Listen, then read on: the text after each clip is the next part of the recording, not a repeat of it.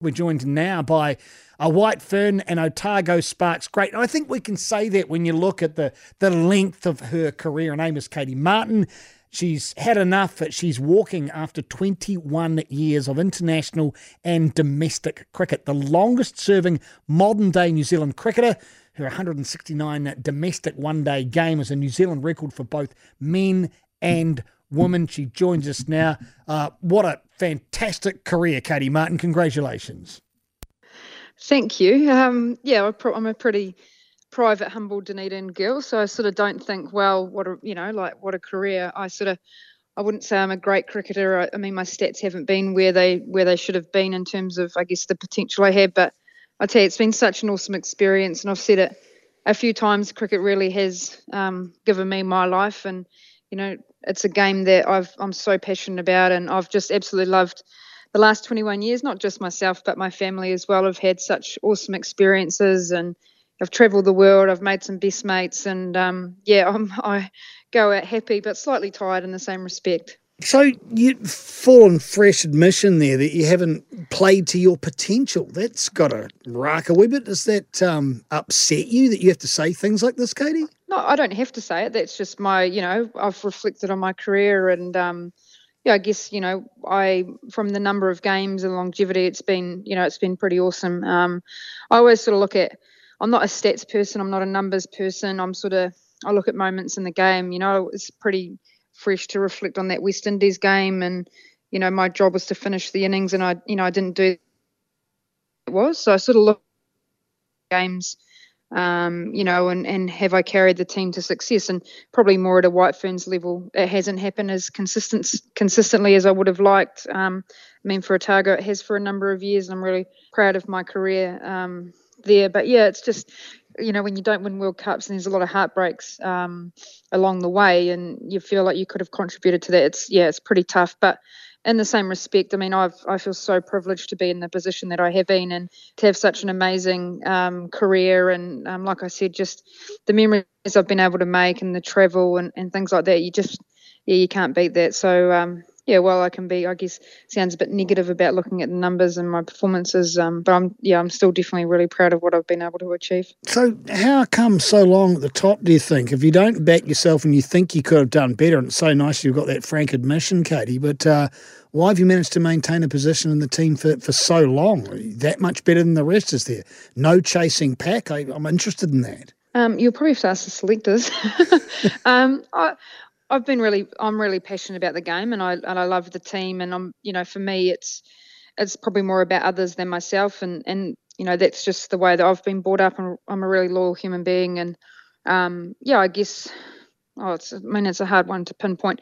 I think we probably haven't had the focus on development of wicket keepers in the country. I mean, Rachel Priest and I have been the keepers for a number of years, and you don't get opportunities to develop keepers because nowadays you don't necessarily take two keepers on tour. I mean, Jess McFadyen um, come over to England last year, and unfortunately, you know, she didn't get a game, um, but she had those experiences. And when you sometimes have tours to Australia or COVID, you know, you don't necessarily get to travel with a couple of keepers. So, um, yeah, and we don't obviously have a New Zealand A program, so you know, there's the odd development camps and things like that, but not really a chance for people to necessarily push their game forward and, and it's done at that domestic layer. And yeah i guess it's you know I'm, I'm not in control of my selection or otherwise. I just try and perform as best as i can. And you know i felt felt like my glove work has been the best it has over the last couple of years. And and i'm sort of comfortable in terms of the keeping that i have been you know up there and, and deserve my spot in terms of that. But ultimately you don't get measured on the number of catches and things like that do you? Get measured on the number of runs that you score. And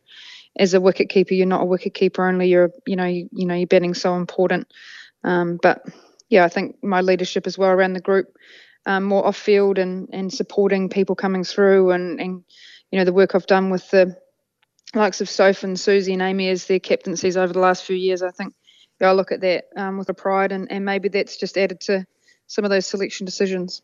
We're joined with the freshly retired uh, Katey Martin. Katey, when you look back at, at the changes in women's cricket over the last 20 odd years since you've been involved, what have been the big ones?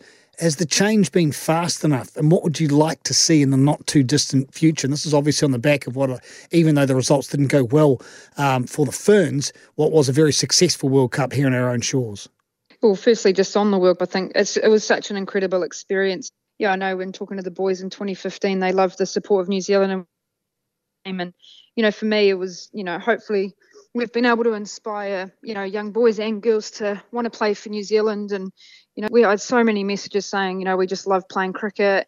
You know the brother's always been out there playing in the backyard at night and then you know the daughter follows. And it's just stuff like that that I guess I reflect and say you know that if you can make a mark on the game in that respect if it's not necessarily with runs then that's for me just as important. Um, yeah I think yeah, the professionalism of the game over the last few years definitely has come through. Um, you know, even five years ago, the White Ferns were amateur playing against professional England and Australia lineup, and you know, there's no, you know what it's like when you work a day and you've got all the time to be able to train during the day, and then you know each day you're fresh compared to us when we're working, you know, full time jobs and then um, having to fit in training in and around that, the quality isn't there as much. So that's definitely um, developed. There's been a lot made of recent times around high performance and, and mental health. From your experience, how does it work within the White Ferns camp? The ability to strive to be the best you can be, but also looking after you in the, in the mental health space. Is that being well dealt with by New Zealand cricket? Yeah, I believe it has. I mean, you know, we've obviously had a couple of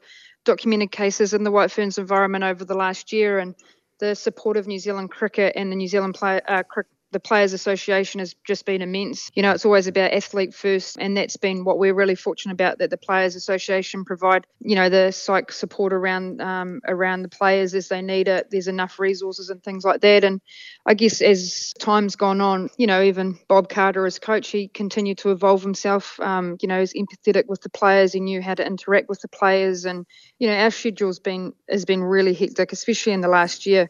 I mean, every second week we're in camp and, you know, people are away from home for long stretches of time. We've had bubble after bubble. And from New Zealand Cricket's perspective and the Players Association, it was always about what's in the best interest of the athlete. Because ultimately, if you're a happy human being or a settled human being, then you're going to get the best out of you. And, you know, we've seen Melie Kerr have the um, option of being able to step aside for a period of time and knowing that, you know, that her mental health was so important. The same with Sophie Devine, and they had their breaks when they needed to, and you know they were welcome back into the team when they were ready. And and, and we're really fortunate um, that we're able to get that support, and um, yeah, and, and something that I've been really grateful for as well. Know I've reached out to some services in the past when you know there's been a few stresses in life, as there is, and um, yeah, I've been really fortunate that that's definitely helped with my guess development as a person and and ultimately that you know as benefits the team crazy long fun successful career katey martin thanks so much for joining us on the program i know it won't be the last we hear from you you got to stay away from cricket you'll be on the mic again before you know it but thanks very much for uh, all of your involvement in the game and also your uh, your ease of access when it comes to talking on the radio. You've been an absolute starter deal. Thank you very much, Katey Martin. Cool. Thank you.